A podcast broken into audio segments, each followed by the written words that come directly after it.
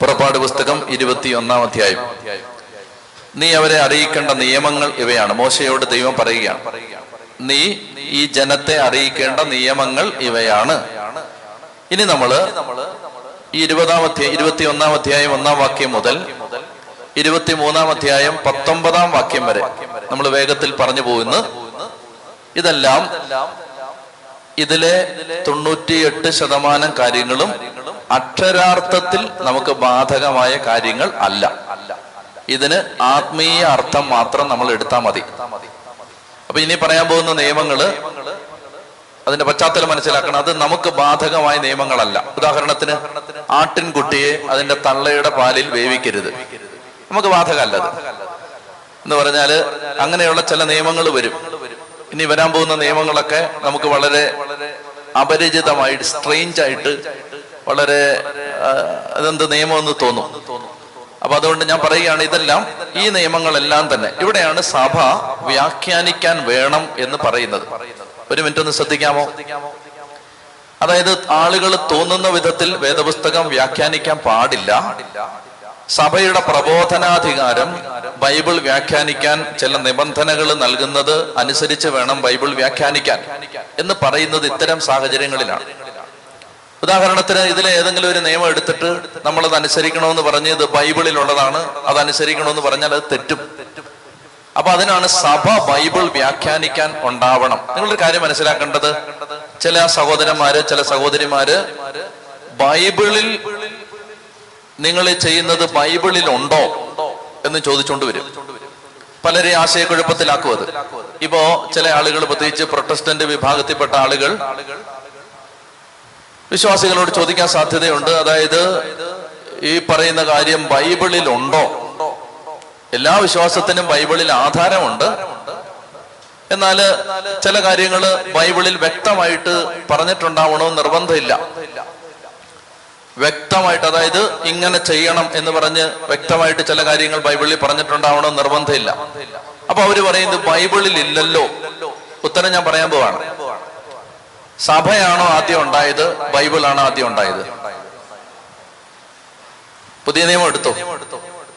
സഭയാണോ പുതിയ നിയമം എടുത്തു സഭയാണോ ആദ്യം ഉണ്ടായത്, ബൈബിളാണോ ആദ്യം ഉണ്ടായത്? ഒരു ബൈബിള് വച്ചിട്ട് സഭ ഉണ്ടാക്കിയതാണോ, സഭയ്ക്കകത്ത് ബൈബിൾ എഴുതപ്പെട്ടതാണോ? പറ. ഒരു ബൈബിൾ എടുത്തു വെച്ചിട്ട് ഈ ബൈബിളിൽ പറയുന്ന പോലെ ഒരു സഭ ഉണ്ടാക്കുക, അങ്ങനെ സഭ ഉണ്ടാക്കിയതാണോ? ആണോ? അല്ല, അങ്ങനല്ല. മനസ്സിലായോ? ഒരു പുസ്തകം എടുത്തു വെച്ചിട്ട് ആ പുസ്തകത്തിൽ പറയുന്ന എല്ലാ കാര്യങ്ങളും അനുസരിച്ച് ഒരു സഭ ഉണ്ടാക്കുക, അങ്ങനെയാണ് സഭ ഉണ്ടാക്കിയത്. ഈശോ മരിച്ചിട്ട് പത്ത് നാൽപ്പത് കൊല്ലത്തേക്ക് പുതിയ നിയമമേ ഉണ്ടായിരുന്നില്ല. പക്ഷെ എന്തുണ്ടായിരുന്നു? എന്തുണ്ടായിരുന്നു? സഭയുണ്ടായിരുന്നു.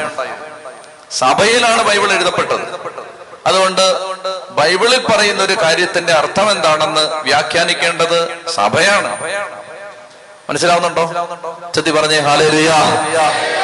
അപ്പൊ അതുകൊണ്ട് സഭയിലാണ് ബൈബിൾ എഴുതപ്പെട്ടത്, ബൈബിൾ വെച്ചൊരു സഭയുണ്ടാക്കിയതല്ല. ഇതാണ് ആ ആർഗ്യുമെന്റിന്റെ അടിസ്ഥാനപരമായ പ്രശ്നം.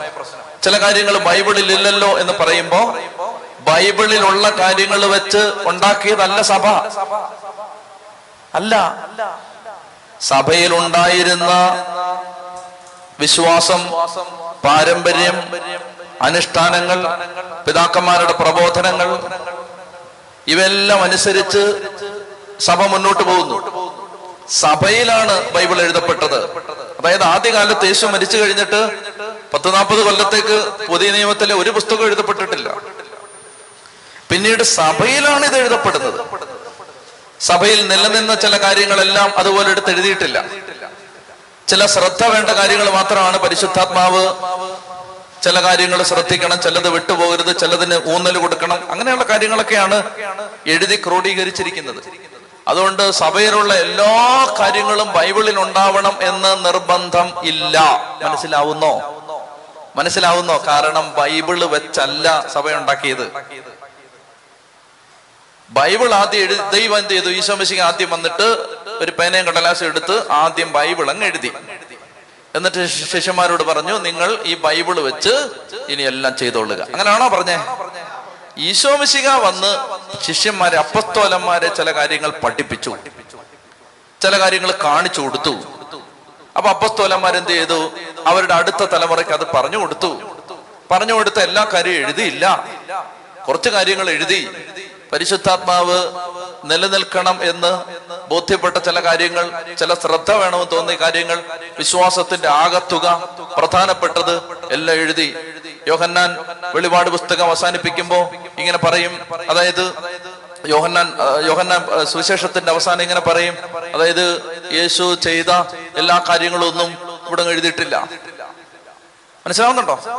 അതായത് ഈശോ ചെയ്ത പ്രവർത്തിച്ച എല്ലാ കാര്യങ്ങളും എഴുതിയിട്ടില്ല. എഴുതിയാൽ ലോകത്തെ പുസ്തകങ്ങളൊന്നും അതിന് തികയില്ല എന്നാണ് യോഹന്നാന്റെ സുവിശേഷം ഇരുപത്തിയൊന്നാം അധ്യായം ഇരുപത്തി അഞ്ചാം വാക്യം. യോഹന്നാൻ ഇരുപത്തിയൊന്ന് ഇരുപത്തിയഞ്ച് യേശു ചെയ്ത മറ്റ് പല കാര്യങ്ങളും ഉണ്ട്, അതെല്ലാം എഴുതിയിരുന്നെങ്കിൽ ആ ഗ്രന്ഥങ്ങൾ ഉൾക്കൊള്ളാൻ ലോകത്തിന് തന്നെ സാധിക്കാതെ വരുമെന്നാണ് എനിക്ക് തോന്നുന്നത്. ആരാ പറയുന്നേ? അപ്പസ്തോലനായ യോഹന്നാൻ.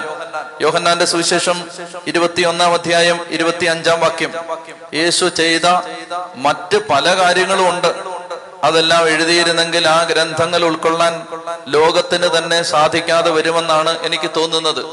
അപ്പോ യേശു ചെയ്ത എല്ലാ കാര്യങ്ങളും, യേശു പറഞ്ഞ എല്ലാ കാര്യങ്ങളും ബൈബിളിൽ എഴുതപ്പെട്ടിട്ടില്ല.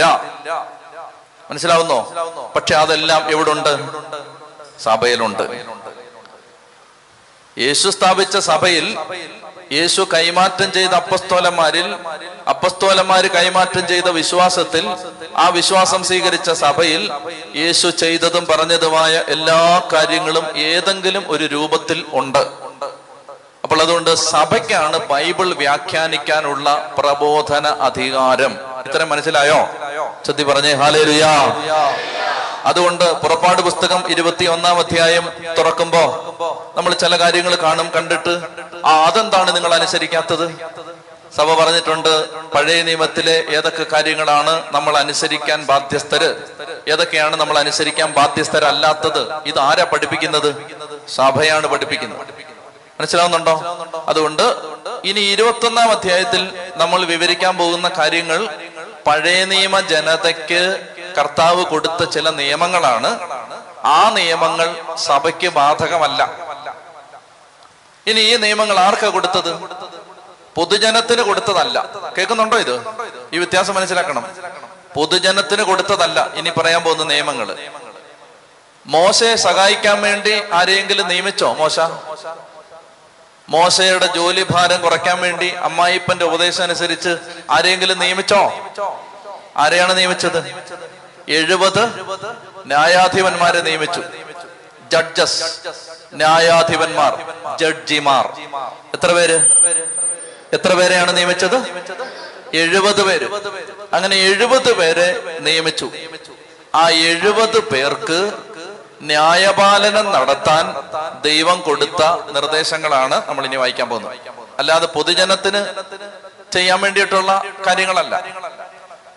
ഇനി പറയാൻ പോകുന്ന കാര്യങ്ങൾ കോർട്ടിൽ വിധി പ്രസ്താവിക്കുമ്പോ ജഡ്ജിമാര് മാതൃകയാക്കേണ്ട നിയമങ്ങളാണിത്. ഞാൻ പറയുന്നത് മനസ്സിലാവുന്നുണ്ടോ? അതായത് ഇസ്രായേൽക്കാരുടെ കോടതി, ആ കോടതിയിൽ എഴുപത് ന്യായാധിപന്മാരെ, ജഡ്ജിമാരെ ദൈവം നിയമിച്ചു. ആ ജഡ്ജിമാര് ഒരു കേസ് വരുമ്പോ ഒരു വിധി പ്രഖ്യാപിക്കണ്ടേ? അതിന് മാനദണ്ഡം വേണ്ടേ? ആ നിയമങ്ങളാണിത്. വായിക്കുമ്പോ മനസ്സിലാവും. എബ്രായനെ ഒരു അടിമയെ വിലയ്ക്ക് വാങ്ങിയാൽ അവൻ നിന്നെ ആറു വർഷം സേവിച്ചു കൊള്ളട്ടെ, ഏഴാം വർഷം നീ അവനെ സൗജന്യമായി സ്വതന്ത്രനാക്കണം. അതായത് ഇങ്ങനെയാണ് സാഹചര്യം. കേട്ടാ മതി, വായിച്ചാൽ എല്ലാം കൂടെ നിങ്ങൾ തലകുത്തി വീഴും. കേട്ടാ മതി.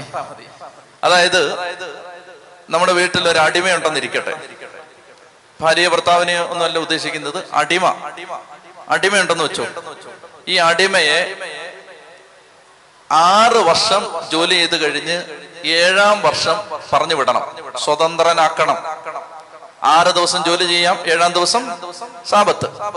ആറ് വർഷം കൃഷി ചെയ്യാം, ഏഴാം വർഷം സാബത്ത് എന്ന് പറഞ്ഞ പോലെ ഈ ആറ് ഒന്ന് അത് പഴയ നിയമത്തിന്റെ ഒരു കണക്കാണ്. അപ്പോ ശ്രദ്ധിച്ചിരിക്കണം, ആറ് വർഷം അടിമ നിങ്ങളുടെ വീട്ടിൽ പണിയെടുത്തു. അപ്പൊ ഏഴാം വർഷം എന്ത് ചെയ്യണം? അടിമയെ പറഞ്ഞു വിടണം. അപ്പൊ ഏഴാമത്തെ വർഷമായപ്പോ അടിമ പറയാണ്, സാറേ ഞാൻ പോകുന്നില്ല, ഞാൻ പോകുന്നില്ല. അതെന്നാ പോവാത്ത, എന്താടാ നീ പോവാത്തത്? അപ്പൊ അടിമ പറയാണ്, എനിക്ക് സാറിനെ ഭയങ്കരമായിട്ട് അങ്ങ് ഇഷ്ടപ്പെട്ടു. അപ്പൊ നമ്മൾ പറയാണ്, നിനക്ക് സ്വാതന്ത്ര്യം തരാൻ പോവാണ്, നീ പൊക്കോ, ഫ്രീ ആയിട്ട് പൊക്കോ. ഇല്ല സാറേ ഞാൻ പോകുന്നില്ല, ഞാൻ ആ ജീവനാന്തം അടിമയായിട്ട് ജീവിച്ചോളാം. അപ്പൊ ആറ് വർഷം നിർബന്ധം കൊണ്ട് അനുസരിച്ച ഈ അടിമ ഏഴാം വർഷം മുതൽ വീട്ടിൽ നിന്ന് പോവാതെ ഇനി യജമാനനെ അനുസരിക്കും. നിർബന്ധം കൊണ്ടാണോ? ആണോ? പിന്നെ സ്നേഹം കൊണ്ട്. ആറു വർഷം അനുസരിച്ചത് നിയമം ഉണ്ടായിരുന്നുകൊണ്ടാണ്, നിർബന്ധം ഉണ്ടായിരുന്നത് കൊണ്ടാണ്. ഏഴാം വർഷം മുതൽ ഈ അടിമ വിട്ടുപോകാതെ അനുസരിക്കാൻ തയ്യാറാവുകയാണ്. യജമാനനെ ഞാൻ അങ്ങേ സ്നേഹിക്കുന്നു. ഇതാണ് പഴയ നിയമവും പുതിയ നിയമവും തമ്മിലുള്ള വ്യത്യാസം. പഴയ നിയമത്തിൽ ദൈവജനം കൽപ്പനകൾ അനുസരിച്ചിരുന്നത് എന്തിന്റെ പേരിലാണ്? അതെല്ലാം ഞാൻ പറഞ്ഞിട്ടുള്ളതാണ്. എന്തിന്റെ പേരിലാണ്? നിയമം അനുസരിച്ചാൽ അനുഗ്രഹം, നിയമം തെറ്റിച്ചാൽ ശിക്ഷ. നിയമം അനുസരിച്ചാൽ അനുഗ്രഹം, നിയമം തെറ്റിച്ചാൽ ശിക്ഷ. എന്നാൽ പുതിയ നിയമത്തിലേക്ക് വരുമ്പോ അനുഗ്രഹമോ ശിക്ഷയോ നോക്കിയല്ല നമ്മൾ നിയമം അനുസരിക്കുന്നത്. കർത്താവേ ഞങ്ങൾ അങ്ങേ സ്നേഹിക്കുന്നത് കൊണ്ടാണ് ഞങ്ങൾ നിയമം അനുസരിക്കുന്നത്. ഇതാണ് പഴയ നിയമവും പുതിയ നിയമവും തമ്മിലുള്ള വ്യത്യാസം. ഇതാണ് ഇവിടെ പറയുന്നത്. ആറു വർഷം നിർബന്ധത്തെ പ്രതി അടിമവേല ചെയ്ത ആ അടിമ പറയുകയാണ്, യജമാനനെ ഞാൻ അങ്ങേ വിട്ടുപോകുന്നില്ല, ഞാൻ അങ്ങയുടെ കൂടെ ആജീവനാന്തം അടിമയായിട്ട് ജീവിച്ചോളാം എന്ന് പറഞ്ഞ് യജമാനന്റെ വീട്ടിൽ അടിമപ്പണി ചെയ്ത് യജമാനനെ അനുസരിച്ച് ജീവിക്കാമെന്ന് ഈ അടിമ തീരുമാനമെടുക്കുകയാണ്. ഇതാണ് സത്യത്തിൽ പുതിയ നിയമം. അതായത് ഭിത്തിയിൽ ഒരു നിയമം എഴുതി വെച്ചത് കൊണ്ടല്ല പുതിയ നിയമത്തിലെ ദൈവമക്കൾ നിയമം അനുസരിക്കുന്നത്. ദൈവം നിയമം തന്നത് കൊണ്ടല്ല, മറിച്ച് ദൈവത്തെ സ്നേഹിക്കുന്നത് കൊണ്ടാണ്. അതുകൊണ്ടാണ് ഈശോ പറഞ്ഞത്, യോഹന്നാൻ പതിനാലാം അധ്യായം പതിനഞ്ചാം വാക്യം, നിങ്ങൾ എന്നെ പറ സ്നേഹിക്കുന്നെങ്കിൽ നിങ്ങൾ എന്റെ കൽപ്പനകൾ പാലിക്കും. എന്നൊക്കെ പറഞ്ഞേ, നിങ്ങൾ എന്നെ സ്നേഹിക്കുന്നുണ്ടെങ്കിൽ നിങ്ങൾ എന്റെ കൽപ്പനകൾ പാലിക്കും. ചതി പറഞ്ഞേ, നിങ്ങൾ എന്നെ സ്നേഹിക്കുന്നുണ്ടെങ്കിൽ നിങ്ങൾ എന്റെ കൽപ്പന പാലിക്കും. അല്ലാതെ ദൈവം ശിക്ഷിക്കുമെന്നോ ദൈവം പീഡിപ്പിക്കുമെന്നോ എനിക്ക് ശിക്ഷ വരുമെന്നോ ദൈവകോപം ഉണ്ടാവുന്നു ഒന്നും വിചാരിച്ചിട്ടല്ല, മറിച്ച് നമ്മൾ ദൈവകൽപ്പന അനുസരിക്കുന്നത് ദൈവത്തെ സ്നേഹിക്കുന്നത് കൊണ്ടാണ്. നിങ്ങൾ എന്നെ സ്നേഹിക്കുന്നെങ്കിൽ എന്റെ കൽപ്പന പാലിക്കും. അപ്പൊ അടിമ, നമ്മൾ സത്യത്തിൽ അടിമയാണോ മക്കളാണോ? പുതിയ നിയമത്തിൽ ഞാൻ കഴിഞ്ഞ ആഴ്ച എന്താ പറഞ്ഞേ, നമ്മൾ ദൈവത്തിന്റെ മക്കളാണോ അടിമകളാണോ? തീർച്ചയായിട്ടും മക്കളാണ്. എന്നാൽ നമ്മളൊരു കാര്യം ഇവിടെ ശ്രദ്ധിക്കണം. പൗലോസ് ലീഗ റോമാ ലേഖനം ഒന്നാം അധ്യായം ഒന്നാം വാക്യത്തിൽ അദ്ദേഹത്തെ വിളിക്കുന്ന എങ്ങനെയാണെന്നറിയാമോ? യേശു ക്രിസ്തുവിന്റെ അടിമയും. യൂദാസിന്റെ ലേഖനം ഒന്നാം അധ്യായം ഒന്നാം വാക്യത്തിൽ യൂദാസ് അദ്ദേഹത്തെ വിളിക്കുന്നത് യേശു ക്രിസ്തുവിന്റെ അടിമയും. ദാസൻ എന്നാണ് മലയാളത്തിൽ വിവർത്തനം ചെയ്തിരിക്കുന്നത്. ശരിക്കും ഒറിജിനലി സ്ലേവ് എന്നാണ്, അടിമയെന്നാണ്. യേശു ക്രിസ്തുവിന്റെ അടിമയും. നമ്മൾ ദൈവത്തിന്റെ മകനും മകളുമാണ്, യേശുക്രിസ്തുവിന്റെ സഹോദരനും സഹോദരിയുമാണ്. പക്ഷേ നമ്മൾ ജീവിതത്തിന്റെ ഒരു പ്രത്യേക കാലഘട്ടത്തിൽ ബോധപൂർവം ഒരു തീരുമാനം എടുക്കുകയാണ്, ഇന്നു മുതൽ ഞാൻ നിന്റെ അടിമയാണ്, നിനക്കെന്നോട് എന്തും ചെയ്യാം, എന്റെ ജീവിതത്തെ നിനക്ക് ഏത് വിധത്തിലും ഉപയോഗിക്കാം, എന്നെ നിനക്ക് ഏത് സഹനത്തിലേക്കും വിട്ടുകൊടുക്കാം, എന്റെ ജീവിതത്തെ ഒരു കളിപ്പന്ത് പോലെ നിനക്ക് എറിഞ്ഞു കളിക്കാം, എന്റെ ജീവിതത്തെ എടുത്ത് നിനക്ക് ഈ ലോകത്ത് എന്തും ചെയ്യാം. കർത്താവെ എന്തു വന്നാലും, ക്ലേശം വന്നാലും, ദുരിതം വന്നാലും, ആപത്ത് വന്നാലും, പട്ടിണി വന്നാലും, പീഡനം വന്നാലും, ദുരിതം വന്നാലും, കർത്താവെ നിന്നോടുള്ള സ്നേഹത്തിൽ നിന്ന് എന്നെ വേർപെടുത്താൻ അതിനൊന്നും പറ്റില്ല എന്ന് പറഞ്ഞ് നമ്മൾ നമ്മുടെ ജീവിതത്തെ ഒരു അടിമയുടെ മനസ്സോടെ ചിലപ്പോൾ സമർപ്പിക്കും. അതിന്റെ പേരാണ് സമർപ്പണ ജീവിതം. അത് അച്ഛന്മാർക്ക്, സിസ്റ്റേഴ്സിന്, കുടുംബജീവിതം നയിക്കുന്നവർക്കെല്ലാം കർത്താവിന്റെ അടിമയായിട്ട് സമർപ്പിക്കാൻ പറ്റും. മക്കളാണ് നമ്മൾ. പക്ഷെ ആ മക്കൾ തീരുമാനിക്കുകയാണ്, ഞങ്ങൾ മക്കളുടെ ഒരവകാശം എടുക്കാൻ തയ്യാറാവുന്നില്ല, ഞങ്ങൾ നിന്റെ അടിമകളായിക്കൊള്ളാം. ചതി പറഞ്ഞേ ഹല്ലേലൂയ. പ്രിയപ്പെട്ട സഹോദരി സഹോദരന്മാരെ, അപ്പോൾ ഇതാണ് ആദ്യം ഇരുപത്തിയൊന്നാം അധ്യായത്തിൽ നമ്മൾ അതിന്റെ ആത്മീയ അർത്ഥമാണ് എടുത്തത്. ആറു വർഷം അടിമപ്പണി ചെയ്തു, ഏഴാം വർഷം സ്വതന്ത്രനാക്കി വിടാൻ തുടങ്ങിയപ്പോ പറയുകയാണ്, എനിക്ക് സ്വാതന്ത്ര്യം വേണ്ട, ഞാൻ ഇവിടെ തന്നെ തുടരാൻ പോവുകയാണ്.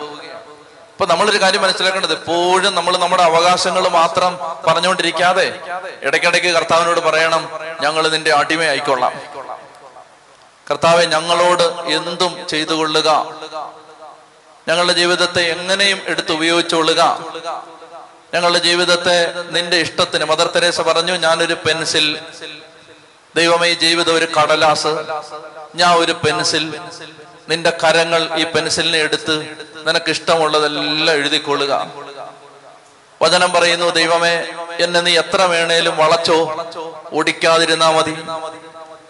ബൈബിൾ പറയാണ്, എന്നെ എത്ര വേണേലും നീ വളച്ചോ, എന്നെ ഓടിക്കരുത്. അത് തന്നെ ഫ്രാൻസിസ് അസീസി പിന്നെ പറയും, ദൈവമേ എന്നെ വളച്ചോളുക. പിന്നീട് ജീവിതത്തിന്റെ ഒരു പ്രത്യേക കാലഘട്ടം കഴിയുമ്പോൾ വിശുദ്ധം പറയും, എന്നെ നീ വളച്ചോളുക, വേണമെങ്കിൽ ഓടിച്ചോളുക. ഓടിച്ചാൽ ഇപ്പൊ എന്ത്? അതൊക്കെ സമർപ്പണത്തിന്റെ അടുത്തടുത്ത തലങ്ങളാണ്. ആദ്യത്തെ കാലഘട്ടങ്ങളിലെല്ലാം നമ്മള് മക്കളെന്നൊക്കെ പറഞ്ഞ് അവകാശമൊക്കെ പിടിച്ചു വാങ്ങിച്ചുകൊണ്ടിരിക്കും. പിന്നെ പിന്നെ പിന്നെ ആത്മീയ ജീവിതം വളരുമ്പോൾ നമ്മൾ കർത്താവിന്റെ കയ്യിലേക്ക് ജീവിതത്തെ വിട്ടുകൊടുത്തിട്ട് നിനക്ക് ഇഷ്ടമുള്ളത് ചെയ്തോ. ചതി പറഞ്ഞേ ഹല്ലേലൂയ. അങ്ങനെ കൂടി സമർപ്പിക്കണം കുടുംബത്തെ. എപ്പോഴും നമ്മുടെ അവകാശങ്ങൾ മാത്രം പറഞ്ഞുകൊണ്ടിരിക്കാതെ കർത്താവെ ഞങ്ങളുടെ ജീവിതത്തെ എന്ത് വേണമെങ്കിലും ചെയ്തോ, എങ്ങനെ വേണേലും ഉപയോഗിച്ചോ, ഞങ്ങൾ ഇതാ തയ്യാറായിരിക്കുന്നു എന്ന് പറയാൻ പറ്റണം. അതാണ് പത്രോസിനോട് ഈശോ പറഞ്ഞത്, നീ ചെറുപ്പമായിരുന്നപ്പോൾ. ബാക്കി പറ, നീ ചെറുപ്പമായിരുന്നപ്പോൾ ജിമ്മിൽ പോവുകയും കരാട്ടെ പഠിക്കുകയും, നീ ചെറുപ്പമായിരുന്നപ്പോൾ എന്താണ് സ്വയം അരമുറുക്കുകയും നിനക്കിഷ്ടമുള്ളിടത്തേക്ക് പോവുകയും ചെയ്തു. നീ ചെറുപ്പമായിരുന്നപ്പോ നീ സ്വയം അരമുറുക്കി എന്ന് പറഞ്ഞാൽ നീ ഡ്രസ്സൊക്കെ തന്നെ ചെയ്തു, ആരുടെ സഹായം വേണ്ട. നീ ചെറുപ്പമായിരുന്നപ്പോൾ നീ സ്വയം അരമുറുക്കുകയും നിനക്കിഷ്ടമുള്ളിടത്തേക്ക് പോവുകയും ചെയ്തു. എന്നാൽ ഒരു കാലം വരും, മറ്റുള്ളവർ നിന്റെ അരമുറുക്കുകയും നിനക്കിഷ്ടമില്ലാത്തടത്തേക്ക് നിന്നെ നയിക്കുകയും ചെയ്യും. മറ്റുള്ളവർ നിന്റെ അരമുറുക്കും, നിനക്കിഷ്ടമില്ലാത്തടത്തേക്ക് നിന്നെ നയിക്കും. ജീവിതത്തിന് രണ്ട് കാലമുണ്ട് കേട്ടോ, ഇത് അറിഞ്ഞിരിക്കണം. ജീവിതത്തിന് രണ്ട് കാലമുണ്ട്. അതായത് സ്വയം നമ്മൾ അരമുറുക്കുകയും നമുക്കിഷ്ടമുള്ളിടത്തേക്ക് പോവുകയും ചെയ്യുന്ന ഒരു കാലം, മറ്റുള്ളവർ നമ്മുടെ അരമുറുക്കി നമുക്ക് ഇഷ്ടമില്ലാത്തടത്തേക്ക് നമ്മെ കൊണ്ടുപോകുന്ന ഒരു കാലം. ഇത് സമർപ്പണത്തിന്റെ രണ്ട് ഭാവങ്ങളാണ്. അവരൊക്കെ പറഞ്ഞേ ഹല്ലേലൂയാ. നിങ്ങൾക്ക് ഏതാണ് വേണ്ടത്? ആദ്യത്തേതോ രണ്ടാമത്തേതോ? നമുക്ക് രണ്ടും വേണം, രണ്ടും വേണം. അതായത് നമ്മുടെ മക്കൾ എന്ന അവകാശവും വേണം, അതേസമയം നമുക്ക് അടിമകളായിട്ട് മാറാനും പറ്റണം. ഇന്ന് കണ്ണടച്ചേ, കരങ്ങൾ സ്വർഗത്തിലേക്ക് ഉയർത്തിക്കേ. ഇപ്പൊ കർത്താവ് ഒരു കൃപ തരും. വിശ്വസിച്ചോ, നന്നായിട്ട് വിശ്വസിച്ച് പ്രാർത്ഥിച്ചോ. സ്തുതിക്കട്ടെ. ഒരു ഇരുപത് പേര് ഇരുപത്തഞ്ച് പേരൊക്കെ സ്വരം കേൾക്കട്ടെ. അതിനം തുറന്ന് എല്ലാം മറന്ന് മടുപ്പ് കൂടാതെ സ്തുതിക്കട്ടെ. നിർത്താതെ സ്തുതിച്ചോളുക. ഈശോയെ നന്ദി, നന്ദി, നന്ദി, മഹത്വം, ആരാധന, ആരാധന, ആരാധന, ആരാധന. യേശുവേ നന്ദി, ആരാധന, ആരാധന, ആരാധന, ആരാധന, ആരാധന. കർത്താവേ നന്ദി, മഹത്വം, മഹത്വം, മഹത്വം, മഹത്വം. ഹല്ലേലൂയ, ഹല്ലേലൂയ, ഹല്ലേലൂയ, ഹല്ലേലൂയ, ഹല്ലേലൂയ. യേശുവേ നന്ദി, യേശുവേ സ്തുതി, യേശുവേ ആരാധന. അത് നമ്മൾ കാണുന്നത് പുറപ്പാട് ഇരുപത്തൊന്ന് ഒന്ന് മുതൽ പതിനൊന്ന് വരെ വാക്യങ്ങളിലാണ്. ഇനി പന്ത്രണ്ട് മുതൽ ഇരുപത്തിയേഴ് വരെയുള്ള വാക്യങ്ങളിൽ വധശിക്ഷ ആർക്കൊക്കെയാണ് കൊടുക്കേണ്ടത്? ഇതൊന്നും നമുക്ക് ബാധകമല്ല കേട്ടോ. മനസ്സിലായോ? ഇതൊക്കെ പഴയ നിയമത്തിന്റെ നിയമം, അവരുടെ കോടതിയിലെ നിയമം, അവരുടെ സാമാന്യ ജനത്തിന്റെ നിയമം അല്ല ഇത്, കോടതിയിലെ നിയമമാണിത്. ആർക്കൊക്കെയാണ് വധശിക്ഷ? എല്ലാം നമ്മൾ വായിക്കേണ്ട കാര്യമില്ല, എല്ലാം വായിച്ച് വെറുതെ സമയം കളയണ്ട. ഞാൻ അതിന്റെ ആശയം പറയാം, ഇതൊക്കെ ഒന്ന് മനസ്സിലാക്കിയിരിക്കണമെന്നേ ഉള്ളൂ. ഒന്ന്, മനഃപൂർവമായ കൊലപാതകം ഒരാൾ നടത്തിയാൽ അവനെ തൂക്കി കൊല്ലണം, അല്ലെ വെടിവെച്ച് കൊല്ലണം, അല്ലെ മരുന്ന് കുത്തിവെച്ച് കൊല്ലണം. ഇവര് പറയുന്നത് അടിച്ചു കൊല്ലണമെന്നാണ്. ഇന്നത്തെ പ്രാകൃതമായ രീതിയാണ് അടിച്ചു കൊല്ലണം. ഒരുത്തൻ വേറൊരുത്തനെ മനഃപൂർവ്വം കൊന്നാൽ. രണ്ടാമത് വധശിക്ഷ കൊടുക്കേണ്ടത് കിഡ്നാപ്പ് ചെയ്താൽ. ഇപ്പൊ നിങ്ങൾ വിചാരിക്കുകയാണ് ഡാനിയൽ അച്ഛനെ കിഡ്നാപ്പ് ചെയ്തേക്കാം. അപ്പൊ ഞാനിവിടെ ഇരിക്കുന്ന സമയത്ത്, സന്ധ്യ മയങ്ങിയ സമയത്ത് നിങ്ങൾ അഞ്ചാറ് ഗുണ്ടകൾ വന്ന് എന്നെ കിഡ്നാപ്പ് ചെയ്തു. അപ്പൊ കിഡ്നാപ്പ് ചെയ്താൽ നിങ്ങൾക്ക് ഈ നിയമം അനുസരിച്ച് നിങ്ങൾക്ക് കിട്ടാൻ പോകുന്ന പണിഷ്മെന്റ് എന്താണ്? വധശിക്ഷയാണ് കേട്ടോ. അതുകൊണ്ട് എന്നെ കിഡ്നാപ്പ് ചെയ്യരുത്, വധശിക്ഷയാണ് നിങ്ങൾക്ക് കിട്ടാൻ പോകുന്നത്. മൂന്നാമത്തേത്, മാതാപിതാക്കളെ അടിക്കുകയോ ശപിക്കുകയോ ചെയ്താൽ അവനെ കൊല്ലണം. അങ്ങനെയാണ് നമ്മുടെ നാട്ടിൽ മക്കളെ ഉണ്ടാവത്തില്ലായിരുന്നു. ഇതൊക്കെ ഇന്നത്തെ നിയമമായിരുന്നെങ്കിൽ പിള്ളേര് സെറ്റിനൊന്നും കാണാൻ പറ്റില്ലായിരുന്നു. വലിയവരെയും കാണാൻ പറ്റത്തില്ല, കാരണം വലിയവരുടെ വേറെ കേസുകൾ വരികയാണ്. അപ്പൊ സത്യത്തിൽ ആള് കുറഞ്ഞേനെ, പോപ്പുലേഷൻ കുറവായിരുന്നേനെ. ഏതായാലും കിഡ്നാപ്പ് ചെയ്താൽ മാതാപിതാക്കളെ അടിക്കുകയോ മാതാപിതാക്കളെ ശപിക്കുകയോ ചെയ്താൽ അവരുടെ അവർക്കുള്ള ശിക്ഷ എന്താണ്? വധശിക്ഷയാണ്. ഇവിടെ ആണോ നിങ്ങൾ? ഉറങ്ങുവാണോ? അവർക്കുള്ള ശിക്ഷ എന്താണ്? വധശിക്ഷയാണ്.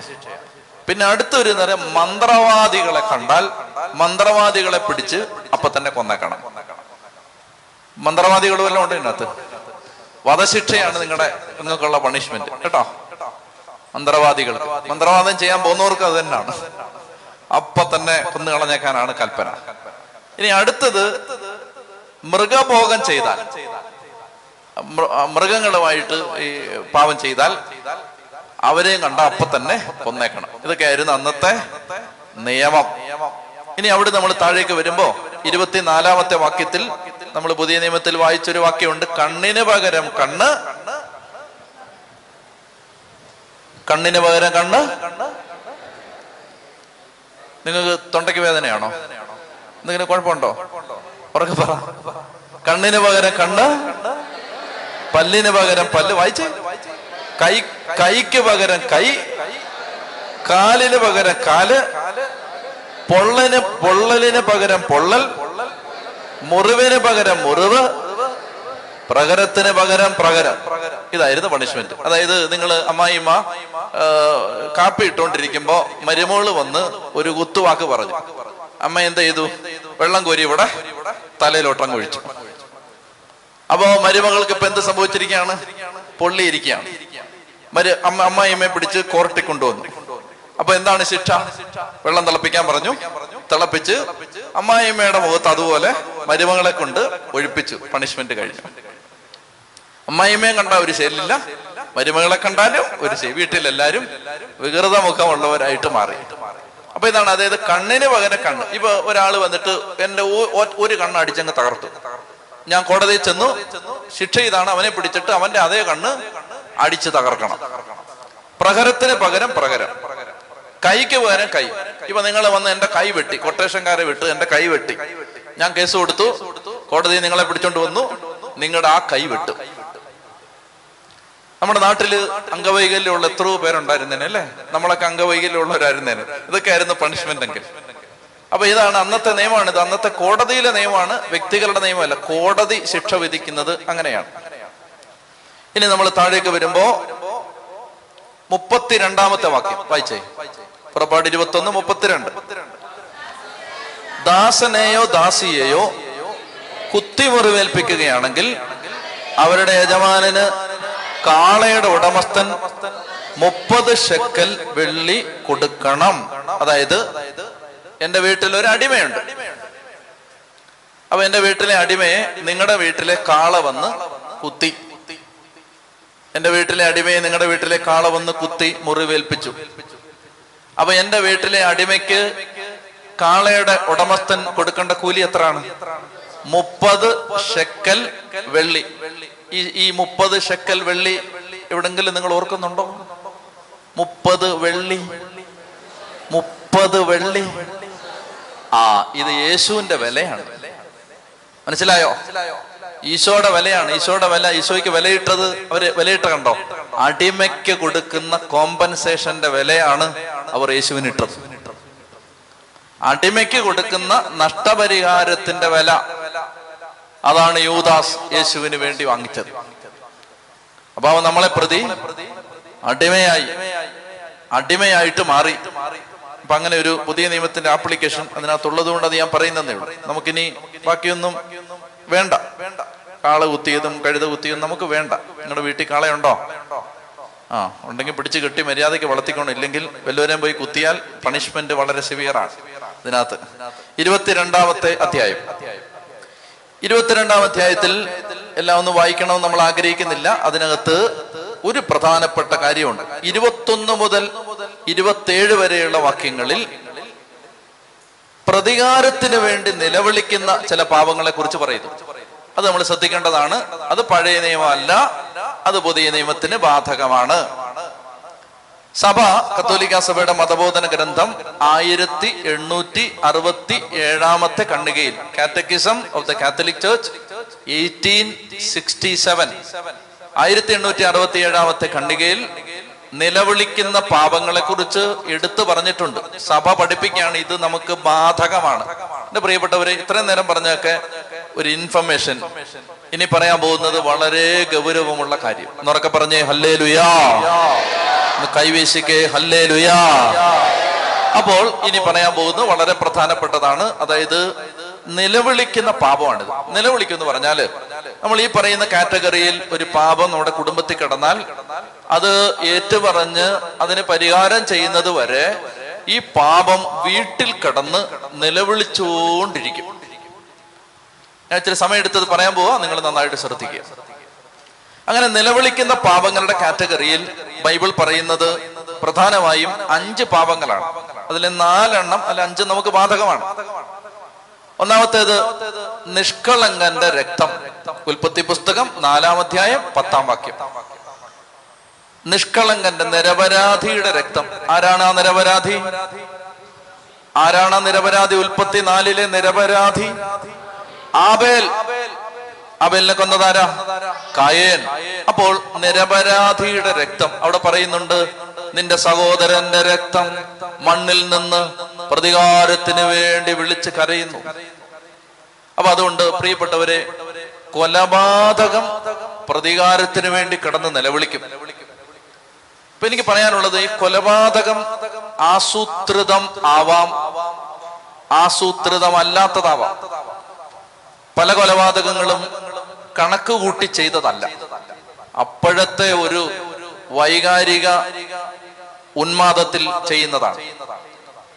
അപ്പൊ അതുകൊണ്ട് കോപം, ഈശോ പറഞ്ഞാണ്, കോപം ഒഴിവാക്കണം. കോപത്തിൽ നിന്ന് കൊലപാതകം ഉണ്ടാവും. ഞാന് ആദ്യമായിട്ട് ഒരു കൊലപാതക രംഗം കണ്ടത്, കൊല ചെയ്യുന്നല്ല, കൊല ചെയ്ത് വളരെ ചെറുപ്പത്തിലാണ്. പഠിച്ചുകൊണ്ടിരുന്ന സമയത്ത് ഞാൻ ഒരു സ്ഥലത്ത് ചെന്നപ്പോ അവിടെ ആ പള്ളിയുടെ, നിങ്ങൾ താമസിച്ച അച്ഛൻ്റെ കൂടെ ഞാൻ താമസിക്കുമ്പോ ആ പള്ളിയുടെ തൊട്ടടുത്തൊരു വീട്ടിൽ ഒരു മകൻ അപ്പനെ വെട്ടിക്കൊന്നിട്ടിരിക്കും. എന്റെ മനസ്സിൽ ഇപ്പോഴും ഇത് കിടപ്പുണ്ട്. ആ അമ്മയുടെ തല മുറിഞ്ഞു മാറി ചോര ഇങ്ങനെ ഒഴുകി തലയൊക്കെ വെട്ടി പൊളിച്ച് അങ്ങനെ ഒരു ഭ്രാന്തനെ പോലെ ഇവൻ ആ അമ്മയെ വെട്ടിക്കൊന്നു. എന്റെ മനസ്സിൽ ഇത് കിടപ്പുണ്ട്, ആ ആ രംഗം കിടപ്പുണ്ട്. അപ്പൊ ഈ മകനാണ് പെറ്റ തള്ളയെ വെട്ടിക്കൊന്നു. മകൻ കണക്കൂട്ടി ചെയ്തതൊന്നുമല്ല. മകന്റെ വഴിവിട്ട ജീവിതത്തിൽ മനസ്സ് നൊന്ത് എന്നും ഈ മകൻ കള്ളിനും കഞ്ചാവിനും അടിമപ്പെട്ട് വീട്ടിലേക്ക് കയറി വരുമ്പോ ഉപദേശിച്ചു എന്നൊരു തെറ്റാണ് ഈ അമ്മ ചെയ്തത്. അങ്ങനെ ഒരു ദിവസം ഇങ്ങനെ കലി പൂണ്ട് അങ്ങനെ വെട്ടിയതാണ്. അപ്പൊ ഈ അമ്മയുടെ രക്തം, നിരപരാധിയായ അമ്മയുടെ രക്തം നിലവിളിക്കും കിടന്നു. അപ്പൊ അതുകൊണ്ട് കോപം, വഴക്ക്, ഈ മേഖലകള് നന്നായിട്ട് ശ്രദ്ധിക്കണം. പെട്ടെന്നാണ് അതിൽ നിന്ന്, എന്താ പെട്ടെന്ന് നമുക്കറിയത്തില്ല സാത്താൻ ഏത് സമയത്താണ് തലയിലോട്ട് കയറി വരുന്നതെന്ന്. അതുകൊണ്ട് അതിന്റെ വേരുകൾ ഒഴിവാക്കണം. അതാ ഈശോ പറഞ്ഞത്, കൊല്ലരുതെന്ന് നിങ്ങൾ കേട്ടിട്ടുണ്ടല്ലോ, ഞാൻ നിങ്ങളോട് പറയുന്നു കോപിക്കരുത്. അതുകൊണ്ട് എന്റെ പ്രിയപ്പെട്ട സഹോദരങ്ങളെ, കോപിക്കാനുള്ള അവസരങ്ങൾ പരമാവധി ഒഴിവാക്കണം. കാരണം കോപത്തിൽ നിന്ന് ഷൂട്ടപ്പ് ചെയ്ത് വലിയ പ്രശ്നങ്ങളിലേക്ക് പോകും. ഒത്തിരി ഒത്തിരി അനുഭവങ്ങൾ ഞാൻ കേട്ടിട്ടുണ്ട്. അയൽപക്കക്കാരും സഹോദരനും സഹോദരിയും, അതായത് പാമ്പളാനി പിതാവാണ്, ജയിൽ സന്ദർശനത്തിൽ പോകുമ്പോ അദ്ദേഹം ഇരുന്ന് ഇടവകയെന്ന് ജയിലിൽ കിടക്കുന്ന ഒരു ചേട്ടൻ പറയാണ്, പാമ്പളാനി അച്ഛനാണെന്ന്. അച്ചോ എന്നെ അറിയുമോ എന്ന് ചോദിച്ചു. അച്ചോ എന്നെ അറിയുമോ? അച്ഛന് പെട്ടെന്ന് മനസ്സിലായില്ല. അച്ഛന്റെ ഇടവക്കാരനായിരുന്നു ഞാൻ. സഹോദരന്മാര്, ഇപ്പൊ സഹോദരന്മാർക്ക് അപ്പനും അമ്മയും ഒരു റബ്ബർ തോട്ടമാണ് വീതിച്ചു കൊടുത്തത്. അതിന്റെ നടുക്കൂടെ ഒരു കാനയുണ്ട്, അതിനകത്ത് കുറെ റബ്ബർ നിപ്പുണ്ട്. അപ്പൊ ഈ കാനയാണ്, ഈ തോടാണ് അതിര്. അപ്പൊ ഇതിനകത്ത് കുറെ, ഒരു പത്ത് നൂറ് റബ്ബർ അതിനകത്ത് നിപ്പുണ്ട്, വെളിയും താഴെ വരെ. അപ്പൊ ഇവന്മാരുടെ തർക്കം ഇതാണ്, ഈ കുഴിക്കകത്ത് നിൽക്കുന്ന റബ്ബർ ആരുടെയാണ്? അങ്ങോട്ടേക്ക് തോട്ടം കിടക്കുകയാണ്, ഇങ്ങോട്ടും കിടക്കുകയാണ്, അതൊന്നും വേണ്ട. അപ്പൊ കുഴിക്കകത്ത് നിൽക്കുന്നതാണ് വേണ്ടത്. അങ്ങനെ വഴക്കിട്ട് ചേട്ടൻ അനിയനെ കുത്തി, ചേട്ടൻ മരിച്ചു, സോറി അനിയൻ മരിച്ചു, ചേട്ടൻ ജയിലിൽ കിടക്കണം. അപ്പൊ നാലോചിച്ച് നോക്ക്, പെട്ടെന്നുണ്ടായ ഒരു പ്രകോപനം. അപ്പൊ അതുകൊണ്ട് ഈ അതിര് വഴക്ക്, വഴിപ്രശ്നം, കല്ല് മാറ്റുന്നത്, പിന്നെ വീതം വെപ്പ്, വഴക്ക്. ഇതെപ്പോഴും ശ്രദ്ധിക്കണം, കോപത്തിൽ നിന്ന് കൊലപാതകത്തിലേക്ക് ചാടാൻ വളരെ എളുപ്പമാണ്. നിരപരാധിയുടെ രക്തം മരിച്ചു കഴിഞ്ഞാൽ പിന്നെ എന്തെങ്കിലും ചെയ്യാൻ പറ്റുമോ? പിന്നെ ജീവിപ്പിക്കാൻ നമ്മൾ ലീമായിലെ വിശുദ്ധ റോസൊന്നും അല്ലല്ലോ. അതുകൊണ്ട് ശ്രദ്ധിക്കണം, വഴക്ക് എപ്പോഴാ ഓരോന്ന് ചെയ്യുന്നതെന്ന് അറിയാൻ പറ്റില്ല. ഇന്നത്തെ കാലഘട്ടത്തിൽ കൊലപാതകത്തിന്റെ അരൂപി ശക്തമായിട്ട് ആളുകൾ പ്രവർത്തിച്ചുകൊണ്ടിരിക്കുകയാണ്. മനുഷ്യരെ കൊല്ലുന്നതിന് ഒരു മടിയില്ലാതായി മാറുകയാണ്. കൊലപാതകം ഒരു സാധാരണ സംഭവമായി മാറുകയാണ്. ഒന്ന് കരങ്ങൾ ഉയർത്തി കൊലപാതകത്തിന്റെ അരൂപി ദേശത്ത് നിന്ന് വിട്ടുപോകാൻ ഒന്ന് നന്നായിട്ട് സ്തുതിച്ച് ഹല്ലേലൂയ. യേശുവേ നന്ദി, യേശുവേ മഹത്വം, യേശുവേ ആരാധന. ആത്മഹത്യ, കൊലപാതകം കർത്താവേ ഇവയ്ക്ക് പ്രേരിപ്പിക്കുന്ന പൈശാചിക അരൂപികളെ യേശുനാമത്തിൽ ശാസിക്കുന്നു, യേശുനാമത്തിൽ ബഹിഷ്കരിക്കുന്നു. ഉച്ചത്തിൽ വിളിച്ച യേശുവേ ഹല്ലേലൂയ, ഹല്ലേലൂയ, ഹല്ലേലൂയ, ഹല്ലേലൂയ. യേശുവേ നന്ദി, ഉച്ചത്തിൽ ഹല്ലേലൂയ. രണ്ടാമത്തേത് സ്വർഗഭോഗമാണ്, സോതോമി, ഹോമോസെക്ഷുവാലിറ്റി. നമ്മളിടയ്ക്ക് പറഞ്ഞാണ് അത്. സോതോം ഗൊമോറയുടെ കാര്യമൊക്കെ വന്നപ്പോ ഉൽപ്പത്തി പുസ്തകം പതിനെട്ടാം അധ്യായം ഇരുപതാം വാക്യം, ഉൽപ്പത്തി പത്തൊൻപതാം അധ്യായം പതിമൂന്നാം വാക്യം, ഉൽപ്പത്തി പതിനെട്ട് ഇരുപത്, Genesis eighteen twenty, Genesis nineteen thirteen, ഉൽപ്പത്തി പതിനെട്ട് ഇരുപത് പത്തൊമ്പത് പതിമൂന്ന്. അത് വിശദീകരിക്കേണ്ട ആവശ്യമില്ല. സ്വർഗഭോഗം. മൂന്നാമത്തേത് ഞെരുക്കപ്പെട്ട ജനത്തിന്റെ വിലാപം. അത് ഈജിപ്തിൽ അടിമത്തത്തിൽ കഴിഞ്ഞ ജനം നിലവിളിക്കുമ്പോ ദൈവം പ്രതികാരം ചെയ്യുന്നതാണ്. അത് നമ്മൾ കണ്ടതാണ്, പുറപ്പാട് മൂന്നാം അധ്യായം ഏഴ് മുതൽ പത്ത് വരെ. അതായത് ഞെരുക്കുകയും പീഡിപ്പിക്കുകയും ചെയ്താൽ ആ ജനത്തിന്റെ വിലാപം. അതായത് നിങ്ങൾ ഇങ്ങനെ കല്യാണം കഴിച്ച്, ഭർത്താവ് വിവാഹം കഴിച്ച് ഭാര്യയെ വീട്ടിലേക്ക് കൊണ്ടുവന്നു, വീട്ടിലേക്ക് കൊണ്ടുവന്നിട്ട് ഭയങ്കര സ്വഭാവ ദൂഷ്യമുള്ള ഒരമ്മ, ഉദാഹരണം, ആ അമ്മയും ഈ ഭർത്താവോട് ചേർന്ന് ഈ സ്ത്രീയെ പീഡിപ്പിച്ചാൽ, ആ സ്ത്രീ വനിതാ കമ്മീഷന് പരാതിയൊന്നും കൊടുത്തില്ലെങ്കിലും കേസൊന്നും കൊടുക്കാൻ പോയില്ലെങ്കിലും ഈ പെങ്കൊച്ചന്റെ കണ്ണുനീര് ഈ വീട്ടിൽ കിടന്ന് പ്രതികാരത്തിന് വേണ്ടി നിലവിളിക്കും. അതുകൊണ്ട് ഇത് ശ്രദ്ധിക്കണം. അത് തിരിച്ചു ആവാം. ഭാര്യയും ഭാര്യ വീട്ടുകാരും ചേർന്ന് ഭർത്താവിനെ പീഡിപ്പിച്ചാലും ഞെരുക്കപ്പെട്ടവന്റെ കണ്ണുനീര് പ്രതികാരത്തിന് വേണ്ടി കിടന്ന് നിലവിളിക്കും. അതായത് ഓരോ മനുഷ്യനെയും അവരർഹിക്കുന്ന ആദരം, ബഹുമാനം, അന്തസ്, മാന്യത, കുലീനത്വം കൽപ്പിച്ചു കൊടുക്കാൻ നമുക്ക് ബാധ്യതയുണ്ട്. അതുകൊണ്ട് മനുഷ്യരെ ഞെരുക്കുന്നത് ദൈവസന്നിധിയിൽ കിടന്ന് പ്രതികാരത്തിന് വേണ്ടി കിടന്ന് നിലവിളിക്കും. ഇപ്പൊ നിങ്ങളുടെ വീട്ടിൽ ഒരാൾ ജോലിക്ക് നിൽക്കുന്നു, ആ വ്യക്തി ഇട്ടങ്ങ് ആകെ അയ്യായിരം രൂപ ശമ്പളവും കൊടുക്കും, ഇട്ട് പീഡിപ്പിക്കാം. അടുക്കള ജോലിക്ക് ഒരു ചേച്ചിയെ നിർത്തിയിരിക്കുന്നു, ആകെ അയ്യായിരം രൂപ കൊടുക്കുന്നുണ്ട്. എന്നിട്ട് ഈ ആളെ കൊണ്ട് സകലമാന പണികളും ചെയ്യിച്ച് ഞെരുക്കുകയാണ്. അവരുടെ ദാരിദ്ര്യം ഓർത്ത് അവിടെ നിൽക്കുകയാണ്. ഈ സ്ത്രീ ചങ്ക് പൊട്ടി കരയുമ്പോ ആ കണ്ണുനീര് പ്രതികാരത്തിന് വേണ്ടി കിടന്ന് നിലവിളിക്കും. ഇത് ദൈവമക്കൾ അറിയണം. അപ്പോ ഞെരുക്കപ്പെട്ട ജനത്തിന്റെ കണ്ണുനീര്, ഇതിന്റെ എല്ലാം അങ്ങ് ഉത്തരവാദിത്വം പെട്ടെന്ന് ദൈവം ഏറ്റെടുക്കും. പിന്നെ നാലാമത്തേത് വിദേശി, വിധവ, അനാഥൻ, ഇവരുടെ കരച്ചിൽ. അതാണ് നമ്മൾ ഈ ഇരുപത്തൊന്നാം അധ്യായത്തിൽ വായിക്കുന്നത്. ഇരുപത്തിരണ്ടാം അധ്യായത്തിൽ വായിച്ചേ, പുറപ്പാട് പുസ്തകം ഇരുപത്തിരണ്ടാം അധ്യായം ഇരുപത്തിയൊന്ന് മുതൽ, പുറപ്പാട് ഇരുപത്തിരണ്ട് ഇരുപത്തിയൊന്ന് മുതൽ വായിച്ചേ. നിങ്ങൾ നിങ്ങൾ നിങ്ങൾ ഇങ്ങനെ ഉഴപ്പാൻ ഞാൻ സമ്മതിക്കില്ല. ഉറക്കെ വായിക്കണം. നിങ്ങൾ പരദേശിയെ ദ്രോഹിക്കുകയോ ഞെരുക്കുകയോ അരുത്. നിങ്ങൾ ഈജിപ്തിൽ പരദേശികളായിരുന്നല്ലോ. അപ്പൊ പരദേശി എന്ന് പറഞ്ഞാൽ നമ്മുടെ നാട്ടിൽ എളുപ്പമാണ് മനസ്സിലാക്കാൻ. ബംഗാളി ആരാണ്? ബംഗാളി. എല്ലായിടത്തും ബംഗാളികളല്ലേ? എല്ലായിടത്തും ബംഗാളികളാണ്. ഞാൻ ഒരു സ്ഥലത്ത് ചെന്നപ്പോ അവിടെ തിരുനാളിന് പ്രദക്ഷിണത്തിന് കൊടയും ലൈറ്റും എല്ലാം പിടിച്ചോണ്ട് ഇതാ ബംഗാളികൾ മുന്നോട്ട് നീങ്ങും. അപ്പൊ ഞാൻ ചോദിച്ചു ഇടവക്കാരോടെ. അപ്പോ ആളുകൾ പറഞ്ഞു ഇടവക്കാരാണ് രണ്ട് സൈഡിൽ നിന്ന് ഓ ഇപ്രാവശ്യം ഒരു രസമില്ലെന്ന് പറഞ്ഞ് കുറ്റം പറഞ്ഞുകൊണ്ടിരിക്കുന്നു. അവര് രണ്ട് സൈഡിൽ നിൽക്കുകയാണ്. പ്രദർശനത്തിന് കൊടയും കൊടിയെല്ലാം പിടിച്ചിരിക്കുന്ന ആരാണ്? ബംഗാളികൾ. ആ ബംഗാളികളാണ്. ഒരു സ്ഥലത്ത് ബംഗാളിയെ ജോലിക്ക്, ഞാൻ ശരിക്കുള്ള കാര്യം പറയാണ്, തമാശല്ല. ബംഗാളിയെ ജോലിക്ക് നിർത്തിയിരിക്കുന്ന എന്തിനെന്നറിയാമോ? അതായത് അപ്പച്ചൻ എഴുന്നേറ്റിരിക്കുമ്പോൾ ചാരി ഇരിക്കണം.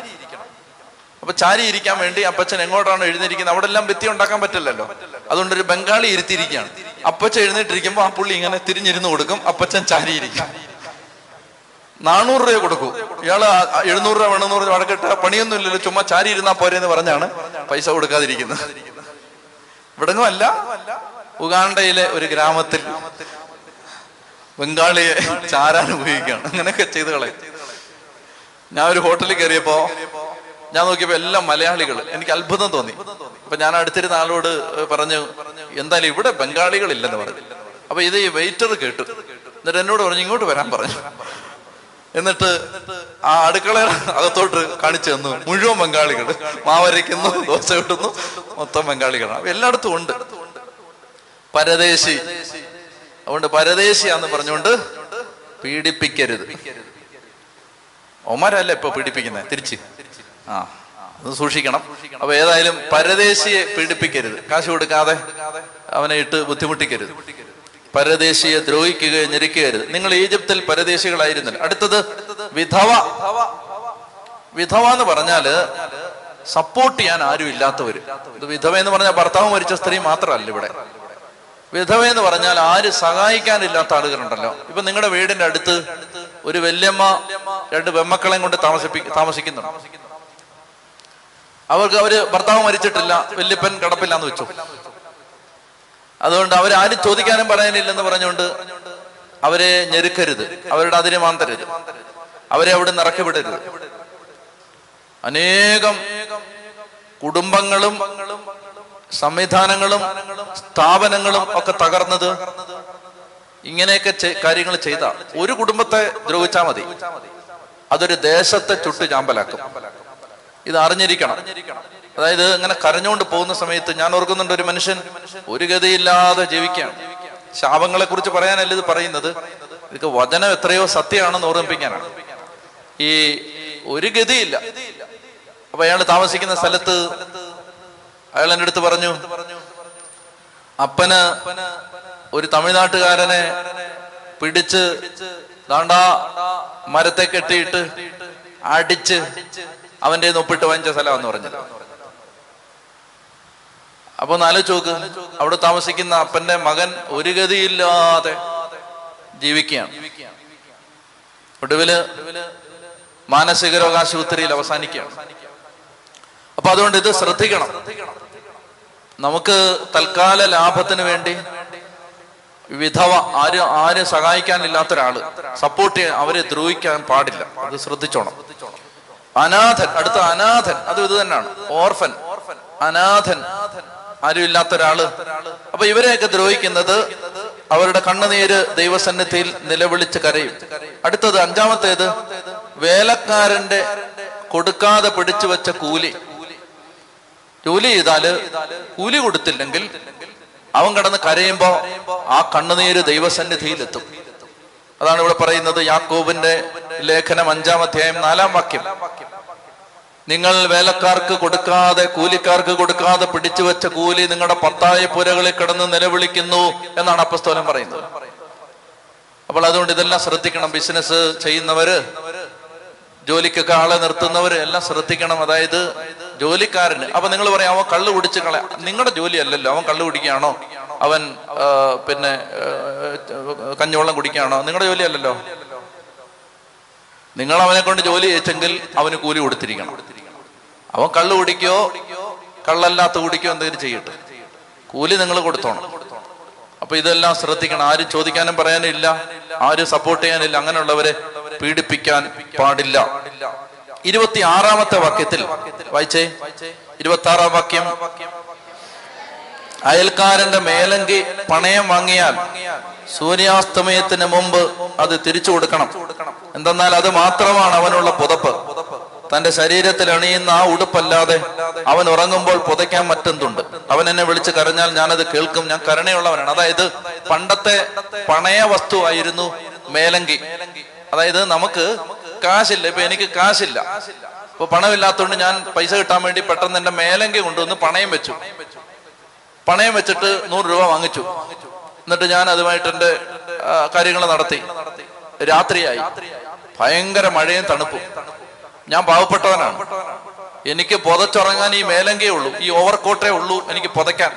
ഇപ്പൊ രാത്രി ഞാൻ കടന്ന് കിടുകിടാ വിറയ്ക്കുമ്പോ, ദൈവമേ എന്റെ ഗതികേട്, ഞാൻ ഇങ്ങനെ പണയം വെച്ച് എനിക്ക് മേലങ്കി ഇല്ലല്ലോ, അതവൻ തിരിച്ചു തന്നില്ലല്ലോ എന്ന് പറഞ്ഞിട്ട് ഞാൻ കരഞ്ഞാൽ തിരിച്ചു കൊടുത്തു. വൈകുന്നേരം ആവുമ്പഴത്തേന് തിരിച്ചു കൊടുത്തോണോ.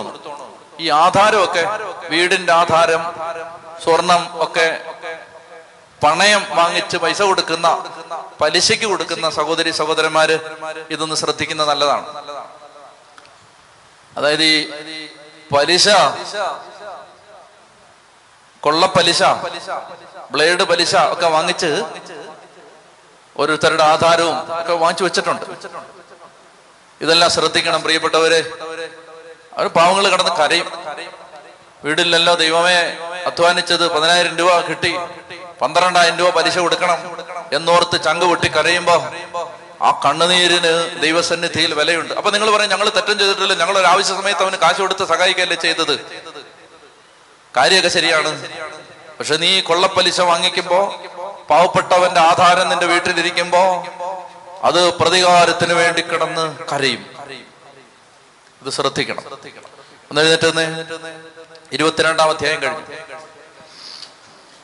ഇരുപത്തിരണ്ടാം അധ്യായത്തിൽ കർത്താവ് പറഞ്ഞത്, അത് മനുഷ്യരെല്ലാം സത്യത്തില് ഒരു തരത്തിൽ പറഞ്ഞാൽ ഇന്ന് ഈ പറഞ്ഞ പല നിയമങ്ങളും നമ്മൾ പറഞ്ഞ ബാധകമല്ല, ഞാൻ ഈ പറഞ്ഞ ബാധകമാണ്. അത് സഭ എടുത്തു പറയുന്നതാണ്. നിലവിളിക്കുന്ന പാപങ്ങൾ അതൊരു സാമൂഹ്യ നീതിയുടെ ഭാഗമായതുകൊണ്ടാണ് സഭ അതിനെ വീണ്ടും എടുത്ത് ഇത് നമ്മൾ അനുസരിക്കാൻ ബാധ്യസ്ഥരാണ് എന്ന് പഠിപ്പിക്കുന്നത്. ബാക്കിയുള്ള കാര്യങ്ങളൊന്നും നിങ്ങൾ നിങ്ങൾ അങ്ങനെ ചെയ്യരുത്. അതായത് കാള കുത്തിയാൽ അവന് മുപ്പത് ഷെക്കൽ, അത് നമുക്ക് ബാധകമല്ല. കാള കുത്തിയാൽ അവൻ നിങ്ങളുടെ നിന്ന് ആശുപത്രി ചെലവ് വാങ്ങിച്ചോളൂ, നിങ്ങൾ കൊടുത്തില്ലെങ്കിലും വാങ്ങിച്ചോളൂ. അതൊന്നല്ല നമ്മുടെ വിഷയം. നമ്മുടെ വിഷയം പാവപ്പെട്ടവരെ ഞെരുക്കരുത്. ഇത് ക്രിസ്ത്യാനികൾ ശ്രദ്ധിക്കണം.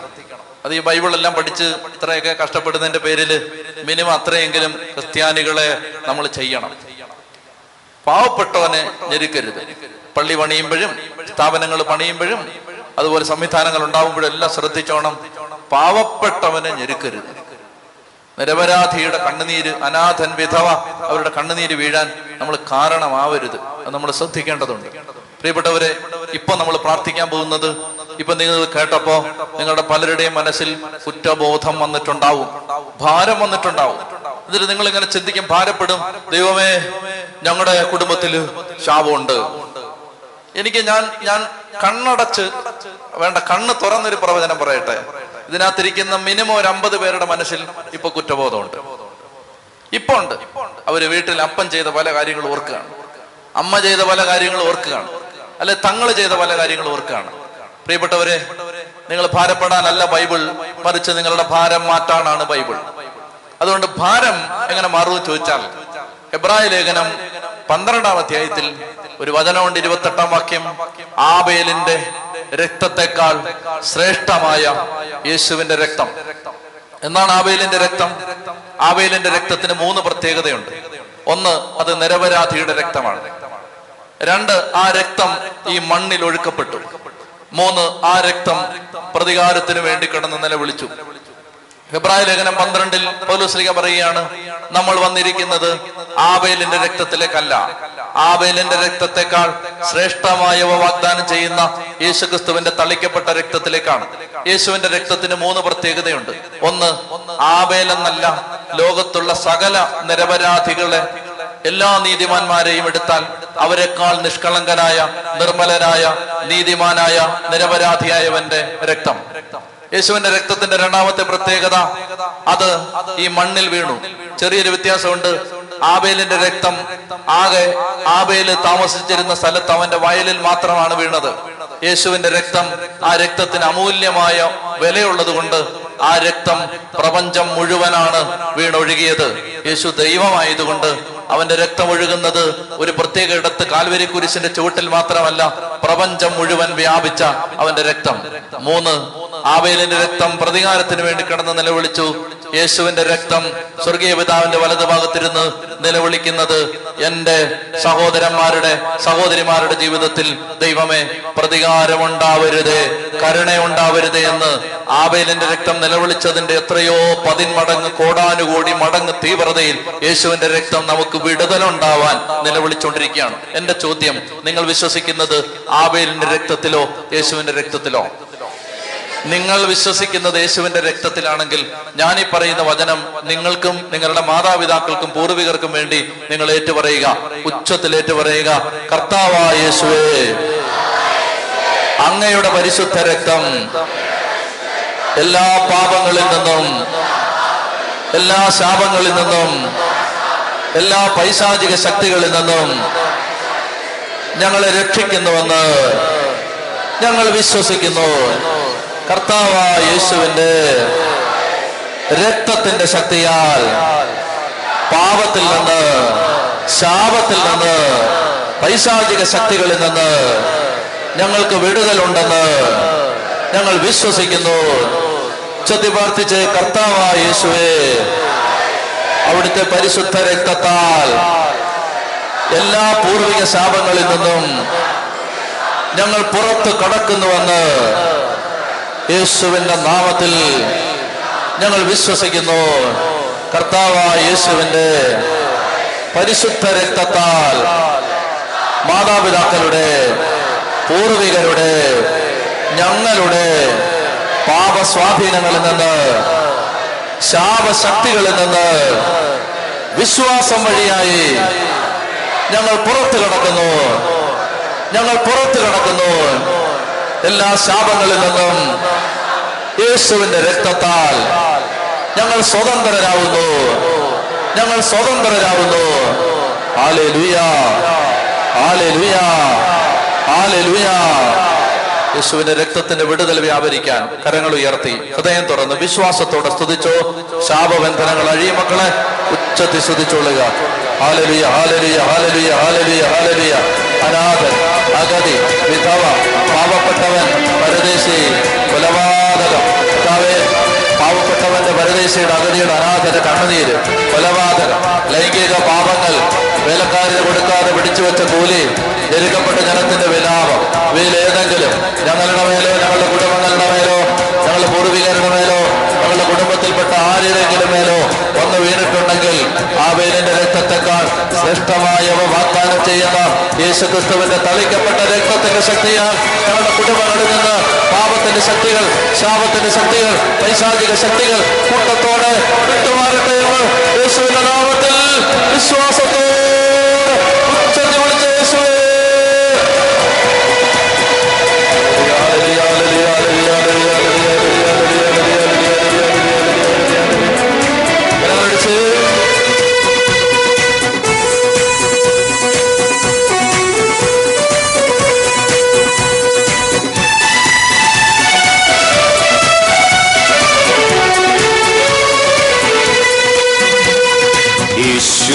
രക്തത്താലഭിഷേകം, പരിശുദ്ധ രക്തത്താലഭിഷേകം, യേശുവിൻ രക്തത്താലഭിഷേകം, പരിശുദ്ധ രക്തത്താലഭിഷേകം, സൗഖ്യത്തിൻ രക്തത്താലഭിഷേകം, ജീവന്റെ രക്തത്താലഭിഷേകം, സൗഖ്യത്തിൻ രക്തത്താലഭിഷേകം, ജീവന്റെ രക്തത്താലഭിഷേകം. കഴുകണമേ എന്നെ, കഴുകണമേ തിരു രക്തത്താൽ എന്നെ കഴുകണമേ, കഴുകണമേ എന്നെ, കഴുകണമേ തിരു രക്തത്താൽ എന്നെ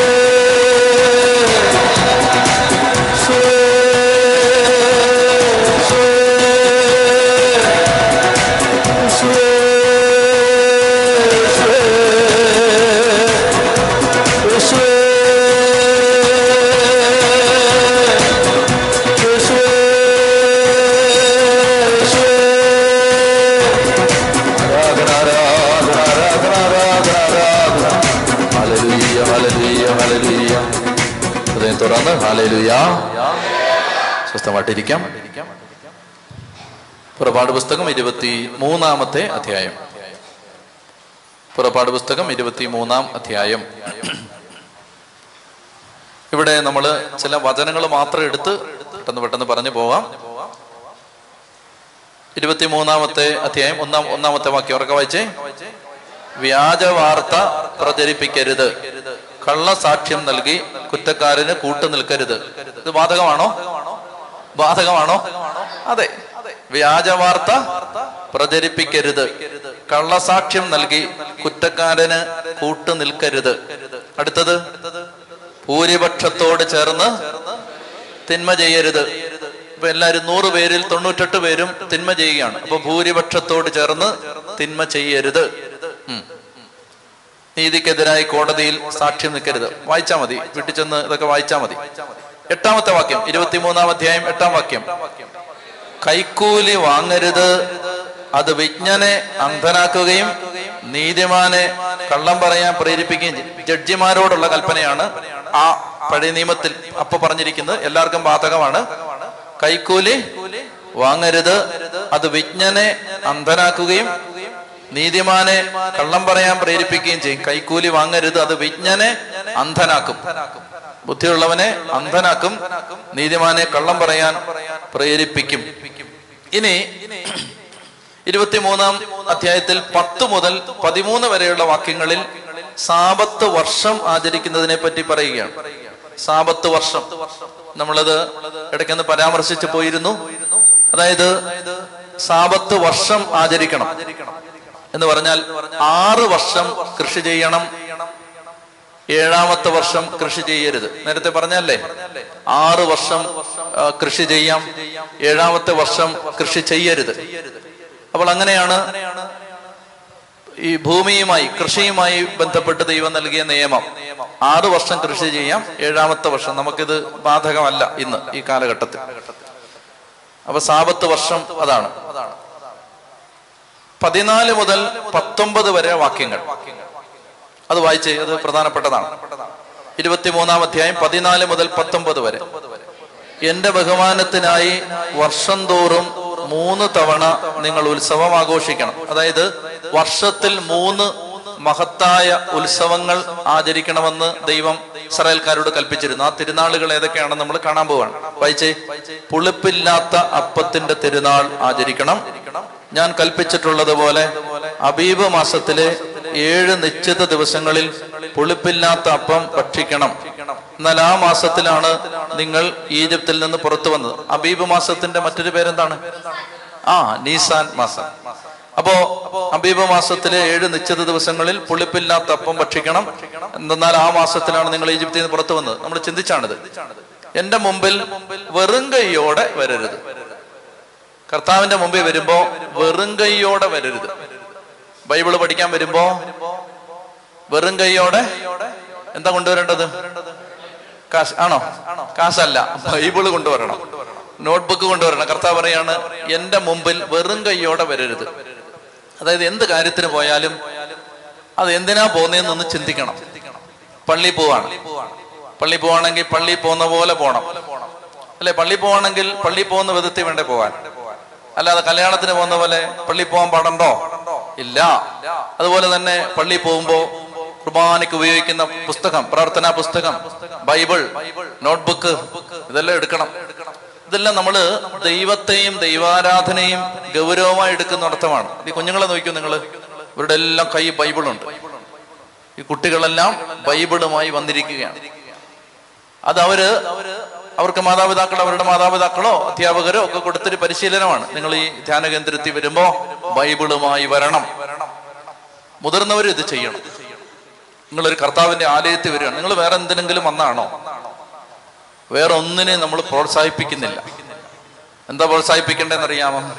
കർത്താവിന്റെ വചനം. അപ്പൊ അത് കേൾക്കാൻ വരുമ്പോ നിങ്ങൾ അതിന് ചേർന്ന വിധത്തിൽ വരണം. കർത്താവ് പറയാണ്, എന്റെ മുമ്പിൽ വെറും കൈയോടെ വരരുത്.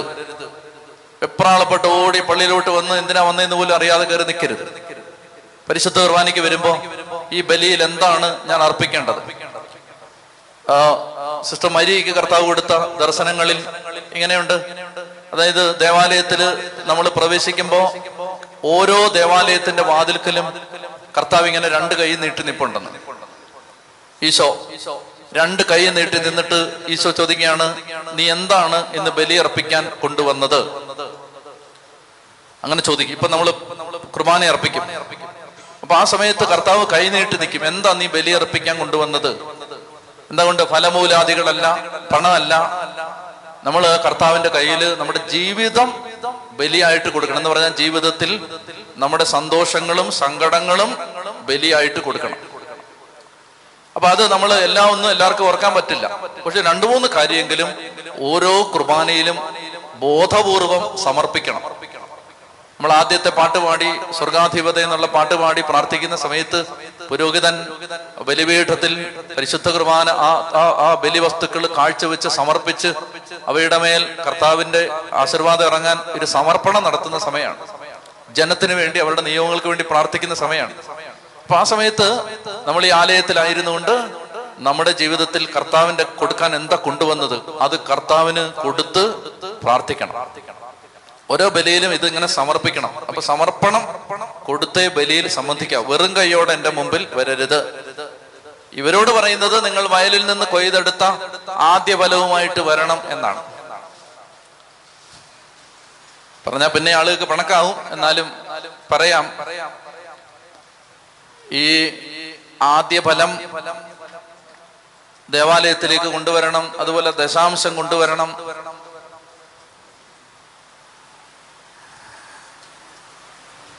ഇതൊന്നും പുതിയ നിയമത്തിന്റെ ടീച്ചിങ് അല്ല. അതായത് നിങ്ങൾ കാര്യം മനസ്സിലാക്കേണ്ടത്, കർത്താവിന് കൊടുക്കണം, തെറ്റിദ്ധരിക്കരുത്. കർത്താവിന് കൊടുക്കണം.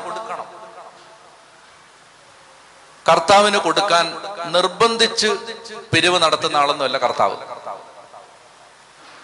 പുതിയ നിയമത്തിലൂടെ ഈശോമിശിഹാ വെളിപ്പെടുത്തിയ ദൈവം, നിങ്ങൾ പത്ത് ശതമാനം തന്നില്ലെങ്കിൽ നിങ്ങളുടെ കഴുത്തറത്ത് നിങ്ങളെ ആശുപത്രിയിലാക്കുന്ന ദൈവം അല്ല.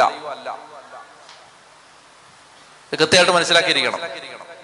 എന്നാൽ അത് പറയുമ്പോൾ ചിന്തിക്കരുത്, ഡാനിയലച്ചൻ പറഞ്ഞു ഇനി ഒന്നും കൊടുക്കണ്ട. അങ്ങനല്ല, കൊടുക്കണം. അതിനെന്താണെന്നറിയാമോ? കൊടുക്കണം, കർത്താവിന് കൊടുക്കണം, കർത്താവിന്റെ ശുശ്രൂഷയ്ക്ക് കൊടുക്കണം, ദൈവവേലയ്ക്ക് കൊടുക്കണം, ദേവാലയത്തിന് കൊടുക്കണം, പാവപ്പെട്ടവർക്ക് കൊടുക്കണം. ഇതെല്ലാം പ്രധാനപ്പെട്ടതാണ്. പക്ഷേ അതൊന്നും നിർബന്ധം മൂലം ആവരുത്. രണ്ട് കോരുന്തോസ് എട്ടാം അധ്യായം പന്ത്രണ്ടാം വാക്യം. രണ്ട് കോരുന്തോസ് എട്ട് പന്ത്രണ്ട്. താല്പര്യത്തോടാണ് നൽകുന്നതെങ്കിൽ, വായിച്ചേ, രണ്ട് കോരുന്തോസ് എട്ട് പന്ത്രണ്ട്. രണ്ട് കോരുന്തോസ് എട്ട് പന്ത്രണ്ട്. താല്പര്യത്തോടെയാണ് നൽകുന്നതെങ്കിൽ ഒരുവന്റെ കഴിവനുസരിച്ചുള്ള ദാനം ദൈവം സ്വീകരിക്കും. കഴിവില്ലായ്മ കണക്കാക്കേണ്ടതില്ല. താല്പര്യത്തോടാണ് നൽകുന്നതെങ്കിൽ എനിക്ക് രണ്ട് ശതമാനം കൊടുക്കാനേ ഉള്ളൂ, മതിയടാ വച്ചേ, താല്പര്യത്തോടെ അത് കൊടു. അയ്യോ ഞാൻ പത്ത് ശതമാനം കൊടുത്തില്ല, നരകത്തിൽ പോ. നീ നരകത്തിൽ പോകത്തില്ല, പോയാ ഞാനും ഉണ്ടാവും, പേടിക്കണ്ട. നമുക്ക് ഒരുമിച്ച് അവിടെ ധ്യാനകേന്ദ്രം തുടങ്ങാം.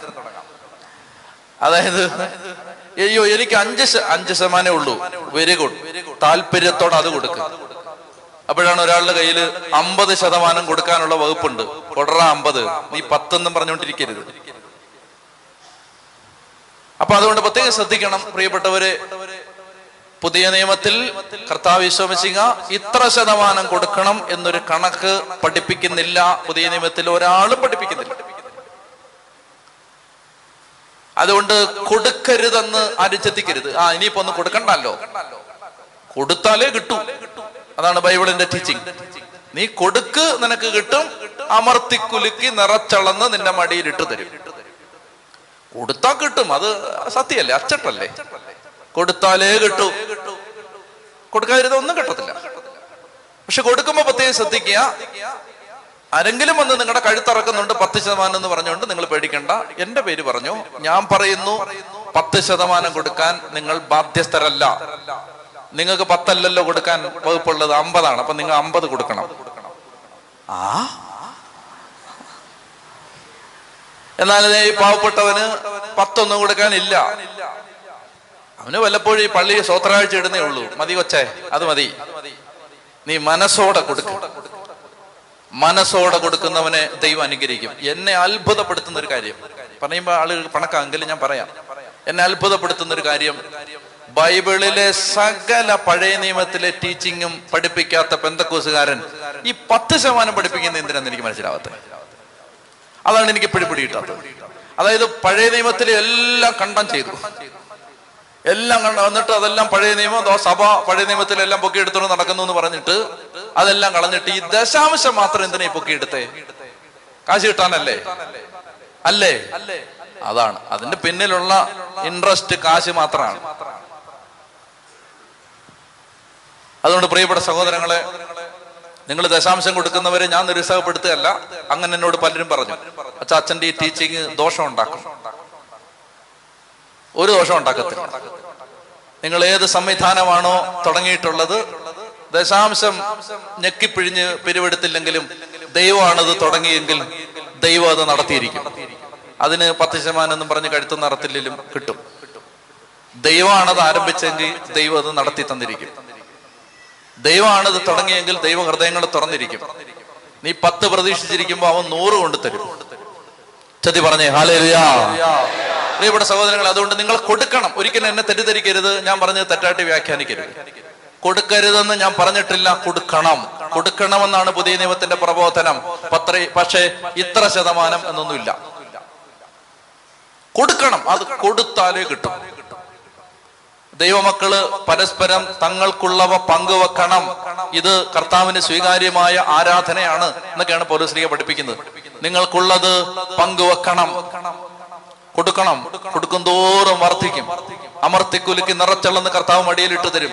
എന്നാൽ അപ്പോൾ നിങ്ങൾ ശ്രദ്ധിക്കണം, നിങ്ങൾക്ക് പത്ത് ശതമാനം വെച്ച് കൊടുക്കാൻ നിങ്ങൾക്ക് പറ്റുമെങ്കിൽ കൊടുക്കുക. പതിനഞ്ചാ കൊടുക്കാൻ പറ്റുമെങ്കിൽ നീ അത് കൊടുക്കണം. ഇരുപതാണെങ്കിൽ അത് കൊടുക്കണം. നിനക്ക് അമ്പത് ശതമാനമാണ് കൊടുക്കണമെങ്കിൽ കൊടുക്കണം. ഇനി നിനക്ക് മുഴുവൻ കൊടുക്കാനാണ് ദൈവം മനസ്സിരുന്നെങ്കിൽ മുഴുവൻ കൊടുക്കണം. ഇനി അതല്ല, ദൈവം നിനക്ക് തന്ന നിന്റെ സമ്പത്തിന്റെ അവസ്ഥയനുസരിച്ച് നിനക്ക് നീ ആലോചിച്ച് നോക്കിയേ. ഞാൻ ഞാൻ അതായത് നിനക്ക് നീ ഇപ്പൊ ലോൺ എടുത്ത്, നിനക്ക് പന്ത്രണ്ടായിരം രൂപ ശമ്പളമുണ്ട്. നീ ലോൺ എടുത്ത് പതിനൊന്നായിരം രൂപയും നിനക്ക് പതിനൊന്നായിരം രൂപയും നിനക്ക് ലോൺ അടയ്ക്കാനേ ഉള്ളൂ. ബാക്കി ആയിരം രൂപയും വെച്ചുള്ളൂ. പന്ത്രണ്ടായിരത്തിന്റെ ദശാംശം കൊടുക്കുമ്പോൾ ആയിരത്തി ഇരുന്നൂറ് രൂപ കൊടുക്കണം. മനസ്സിലായോ? നിനക്ക് ആയിരം രൂപയേ ഉള്ളൂ അരി വാങ്ങിക്കാൻ. നീ അത് കൊടുക്കണ്ട. ഞാൻ പറയുന്നു, നീ കൊടുക്കണ്ട. ചതി പറഞ്ഞേ ഹല്ലേലൂയ. നീ അത് കൊടുക്കണ്ട. അതിന്റെ പേരിൽ ഒരു ദൈവവും നിന്നെ ശിക്ഷിക്കില്ല. നീ ആദ്യം നിന്റെ ലോൺ അടച്ചു തീർന്നു.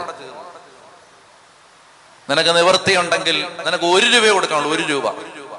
ആയിരം രൂപയ്ക്ക് നീ അരി വാങ്ങിച്ച പിള്ളേർക്ക് കൊടുത്തു. നിനക്ക് ഒരു രൂപയെ കൊടുക്കാനുള്ളൂ. ഒരു രൂപ. ആ ഒരു രൂപ മനസ്സോടെ കർത്താവേ ഒരു രൂപയേ ഉള്ളൂ. വിധവ കൊണ്ട് രണ്ട് ചെമ്പ് നാണയം ഇട്ടപ്പോ കർത്താവ് പറഞ്ഞോ, നോക്കട്ടെ അവൾക്ക് പത്ത് ശതമാനമാണോ കൊടുത്തേന്ന്? എടാ, ഉള്ളത് അവള് മനസ്സോടെ മനസ്സ് നിറഞ്ഞ് അവളുടെ ഉപജീവനത്തിനുള്ള വക മുഴുവൻ നിക്ഷേപിച്ചു എന്ന് പറയും. അതായത് എന്താ കൊടുക്കുന്നതെന്നുള്ളതല്ല കർത്താവ് നോക്കുന്നത്, നിന്റെ മനസ്സ്, നിന്റെ ഹൃദയം. പ്രിയപ്പെട്ട സഹോദരങ്ങളെ, അതുകൊണ്ട് ഇതൊന്ന് തെറ്റിദ്ധരിച്ച് മനസ്സിലാക്കരുത്. അതായത് ഈ കാര്യങ്ങൾ ഇതൊക്കെ ഇതെല്ലാം വരുന്നത് ചില പ്രൊട്ടസ്റ്റന്റ് സർക്കിളുകളിൽ നിന്നാണ്. പൈസ കിട്ടാൻ വേണ്ടി, മനുഷ്യന്റെ കാശ് പിഴിഞ്ഞെടുക്കാൻ വേണ്ടി കുറെ ആളുകൾ ബാക്കിയെല്ലാം തിരസ്കരിച്ചിട്ട് ദശാംശം മാത്രം പറഞ്ഞുകൊണ്ടിരിക്കുകയാണ്. ബാക്കിയെല്ലാം കളഞ്ഞു. ഉറക്കെ പറ ഹല്ലേലൂയ, ഹല്ലേലൂയ. പ്രിയപ്പെട്ടവരെ, അപ്പൊ തിരുനാള് കർത്താവ് പറയുകയാണ് നമ്മൾ ആഘോഷിക്കേണ്ട, സോറി യഹൂദന്മാര് ആഘോഷിക്കേണ്ട തിരുനാളുകൾ. ഒന്ന്, പുളിപ്പില്ലാത്ത അപ്പത്തിന്റെ തിരുനാൾ. രണ്ടാമത്തേത് പതിനാറാം വാക്യം അവർക്ക് വായിച്ച്, വയലിൽ നിന്ന് ആദ്യ ഫലങ്ങൾ കൊയ്തെടുക്കുമ്പോൾ എന്ത് പെരുന്നാള്? എന്താ? കുത്തരി പെരുന്നാള്, പുത്തരി പെരുന്നാൾ. അതായത് ആദ്യ ഫലം കൊയ്തെടുക്കുന്ന സമയം, പുത്തരി എന്ന് പറഞ്ഞാൽ ആദ്യമായിട്ട് കൊയ്തെടുത്ത അരി, അതെല്ലാം കൂടെ കൊണ്ടുവരണം. അതാണ് പുത്തരി പെരുന്നാൾ. അതാണ്, ആ പെരുന്നാളാണ് കാലാന്തരത്തിൽ എന്തായിട്ട് മാറിയത്? പെന്തക്കുസ്ത തിരുനാളായിട്ട് മാറിയത്. ഈ പുത്തരി പെരുന്നാളാണ് പിന്നീട് പെന്തക്കുസ്ത തിരുനാളായിട്ട് മാറിയത്. നമ്മുടെ പെന്തക്കുസ്ത അല്ല, യഹൂദന്റെ. ആ യഹൂദന്റെ പെന്തക്കുസ്ത തിരുനാളിലാണ് ആര് വരുന്നത്? പരിശുദ്ധാത്മാവ് ഇറങ്ങി വരുന്നത്. അപ്പൊ ഇതാണ് ഈ പുത്തരി പെരുന്നാൾ. അവരുടെ വർഷത്തിലെ ഒരു വലിയ പെരുന്നാളായിരുന്നത് പുത്തരി പെരുന്നാൾ. പിന്നീട് വർഷത്തിന്റെ അവസാനം എത്തുമ്പോഴേക്കും എന്താണ്?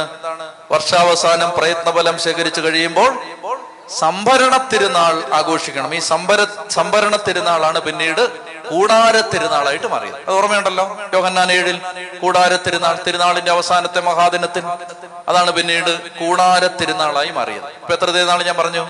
മൂന്ന്. ഏതൊക്കെയാണ്? ഏ എന്താണ്? പുളിപ്പില്ലാത്തപ്പത്തിന്റെ തിരുനാൾ, പുത്തരി പെരുന്നാൾ, അത് കാലാന്തരത്തിൽ എന്തായി? പെന്തക്കുസ്ത പെരുന്നാളായി മാറി. മൂന്നാമത്തേത് സംഭരണ തിരുനാൾ, അത് കാലാന്തരത്തിൽ എന്തായി? കൂടാരത്തിരുന്നാളായിട്ട് മാറി.